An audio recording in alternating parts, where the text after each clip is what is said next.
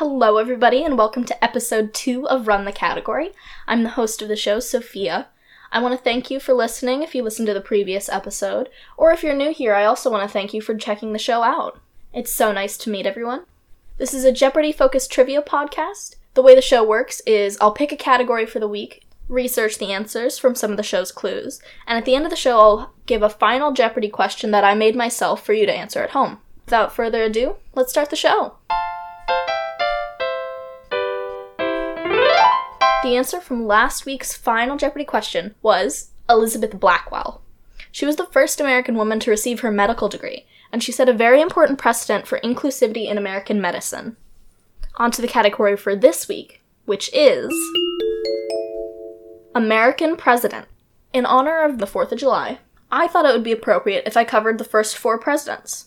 Instead of taking all of my answers from one episode of Jeopardy, I'm going to be pulling my questions from a few different episodes.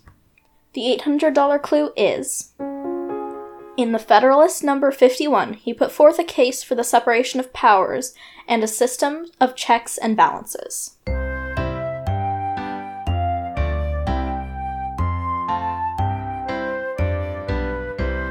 The answer Who is James Madison? James Madison was born March 16, 1751, in Port Conway, Virginia. He was the oldest of 12 children and standing at a whopping 5 foot 4 inches, he is the shortest president. He was raised at Montpelier, his family plantation, which is where he is buried today. To get his education, he attended the College of New Jersey, now known as Princeton. He married Dolly Payne Todd, who became Dolly Madison, and had one stepson, John Todd. Madison was actually introduced to Dolly by Aaron Burr. Before he became president, he was appointed colonel in the Orange County Militia and he represented the Orange County at the Virginia Constitutional Convention. He was also Virginia's delegate to the Continental Congress. He was also at the Constitutional Convention in Philadelphia, where he proposed the Virginia Plan. This plan proposed that the government be divided into three branches and that states be represented by population. He was also responsible for keeping record of the conversation at the convention. After the creation of the Constitution, he helped to write the Federalist Papers along with John Jay and Alexander Hamilton. He served eight years in the House of Representatives, where he helped to draft the Bill of Rights. James Madison has been nicknamed the father of the Constitution, for good reason. This man was a prolific writer. He was so well known for his writing that George Washington, at his inauguration, asked James Madison to help him write his inaugural speech. After the inauguration, the legislative branch had to write a response to Washington's inauguration, and guess who they asked? James Madison. Washington then asked James Madison to write a reply to the response that he had written on behalf of the legislative branch. Suffice to say, he was very well recognized for his writing capabilities. James Madison was good friends with Thomas Jefferson, and they helped found the Democratic Republican Party together.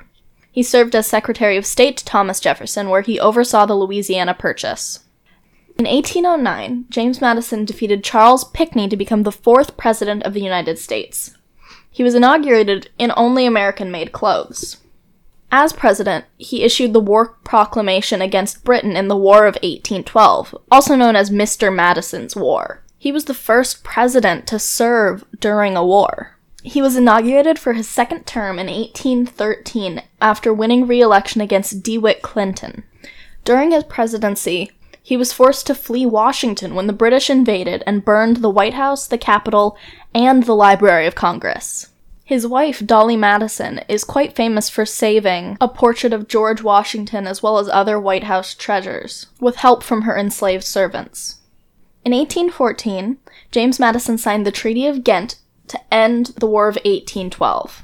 He also declared war on Algiers in the Second Barbary War. He was also in office when the Star Spangled Banner was written.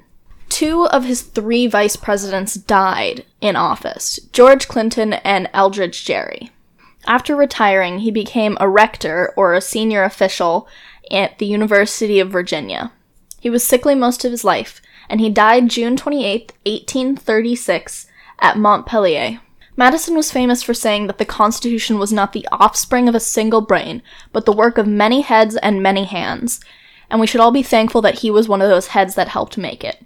He will always be recognized for his immeasurable contributions to the founding of this country, as well as his political service afterwards. The next presidential clue of the category is this $200 clue. He's the only US president to never have lived in the White House.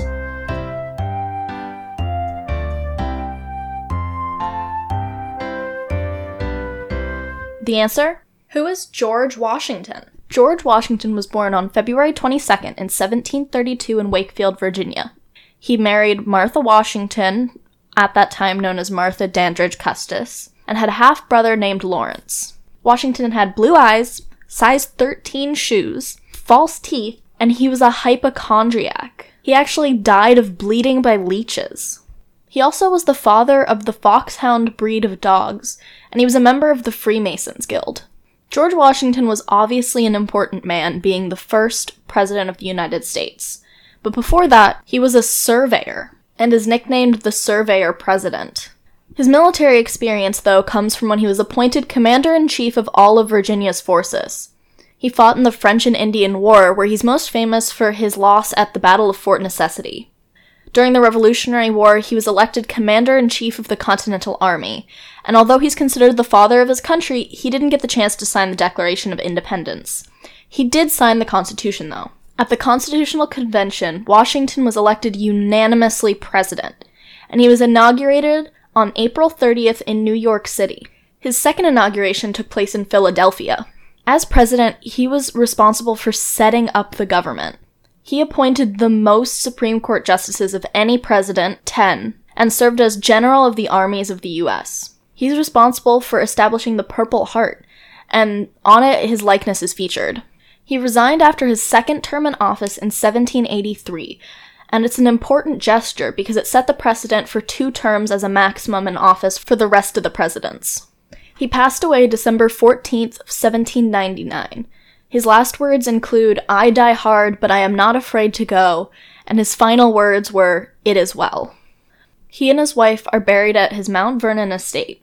General Henry Lee gave his eulogy, stating, First in war, first in peace, first in the hearts of his countrymen.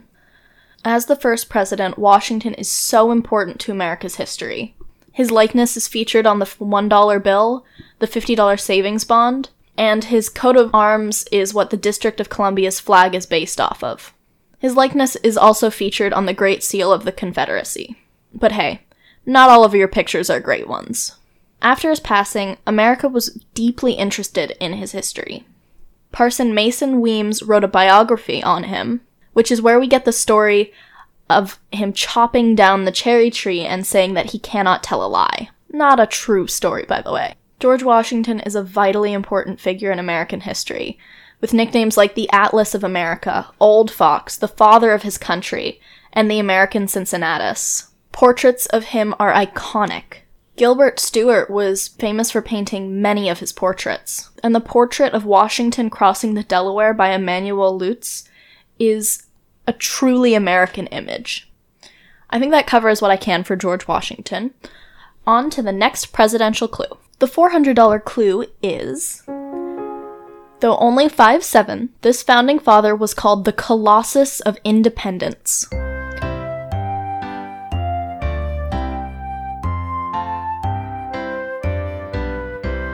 The answer? Who is John Adams? John Adams was born October 30th, 1735, in Braintree, Massachusetts, now known as Quincy, Massachusetts. He was a Unitarian and he married Abigail Smith, who became Abigail Adams. Him and his wife had six children Abigail, future President John Quincy Adams, Susanna, Charles, Thomas, and Elizabeth. Before becoming president, he graduated from Harvard and became licensed to practice law. In his law career, he actually defended the British soldiers who participated in the Boston Massacre. He was the first U.S. ambassador to Britain, and he served as vice president to George Washington. As vice president, he cast the first tie breaking Senate vote, and he cast the most tie breaking votes for any vice president in history. He ran for president on the Federalist Party and served only one term in office. While in office, he was responsible for the Alien and Sedition Acts, which were viciously opposed by the Democratic Republican Party, especially Thomas Jefferson. He was the first president to live in the White House, and he was responsible for negotiating the Treaty of Paris of 1782. Some great quotes from him include Useless man is called a disgrace, that two are called a law firm, and three or more become a congress. He also said that facts are stubborn things, and that education makes a greater difference between man and man than nature has made between man and brute. He died on July 4th, along with Thomas Jefferson, and his last words were Thomas Jefferson still survives. He was buried in Quincy, Massachusetts, and he was eulogized by Daniel Webster. His portrait was painted by the famous painter Samuel Morse, and his autobiography was written by David McCullough. The musical 1776 features John Adams trying to persuade his colleagues to vote for American independence and sign the Declaration of Independence. Some nicknames of him include His Rotundity, Old Sink or Swim, the Duke of Braintree, and as mentioned in the clue, the Colossus of Independence. While John Adams' presidency was often eclipsed by that of Washington and Jefferson, he served an important purpose in uniting the colonies to a single country. The final clue of this episode, the $800 clue, is a founding father. He was a Francophile and a friend of scientific discovery.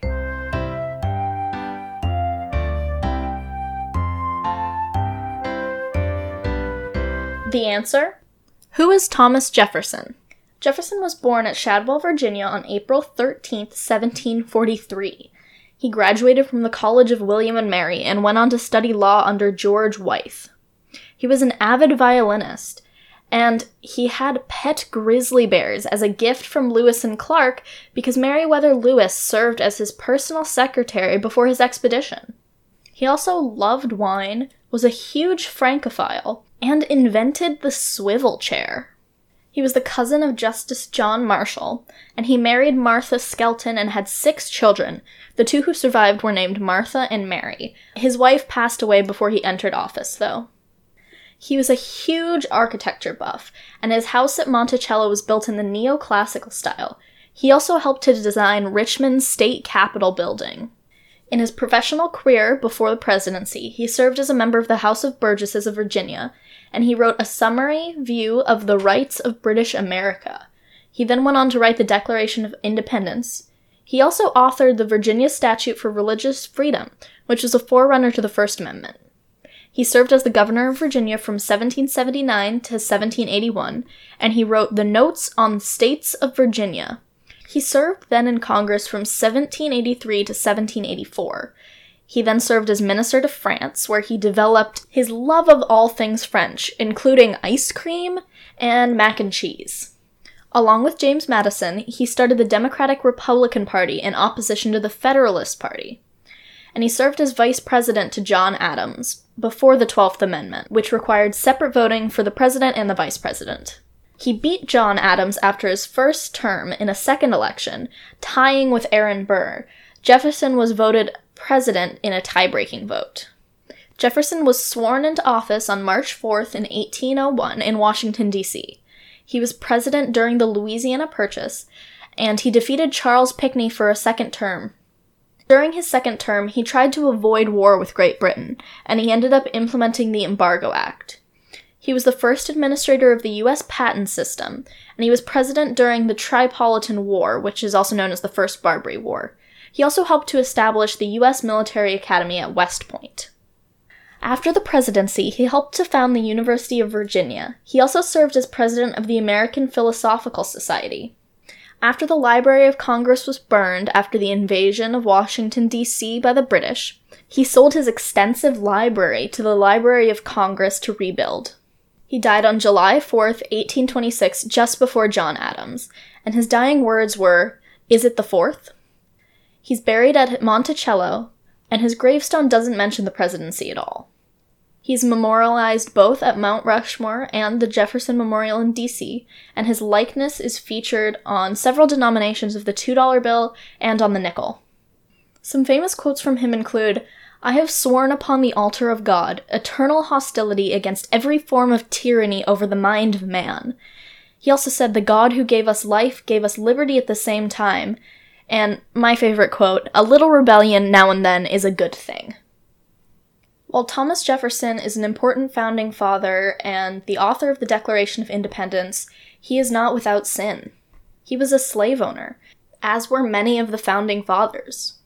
And he had an affair with Sally Hemings, who was his slave. And while a lot of places report that she was his mistress, she was 14 when the sexual relationship began. She wasn't his mistress, she was his property. Whenever I'll talk about historical figures, I will always try my best not to romanticize or hide away the horrifying things that are our history. History is always seen through the lens of somebody else. Some lenses are more warped than others. On this show, I'll always want to try to do my best to provide a diverse view of history without heteronormalizing it or whitewashing it. But I'm human and I have unconscious biases. So if I cover something and I miss some piece of information that's vital, please reach out and let me know so that I can provide a correction. Frankly, I can't cover everything in a short podcast episode. Now, before we head into Final Jeopardy, thank you so much for listening. I truly appreciate it. I hope you found the content interesting and informative. If you have any suggestions to make the show better and more enjoyable, if you have a category you want me to cover, if I got something wrong, if you just want to say hi, I would love to hear from you. You can email me at runthecategory at gmail.com. Also, if you have a clue that you want to try to stump me with, send it in. If I like the clue, I'll include it in the show for other listeners to try out. I want to highlight the J Archive, which is a great online resource that I use to prepare the show. It documents all the clues and answers from Jeopardy, and I use it to see what's important to the writers. I also want to give credit to Zapsplat Sounds for the show's music and sound effects. The final Jeopardy is. President John Tyler replaced this president after he died of typhoid only 31 days into his term, the shortest in office for any president. Once again, thank you so much for listening, and I'll see you next week.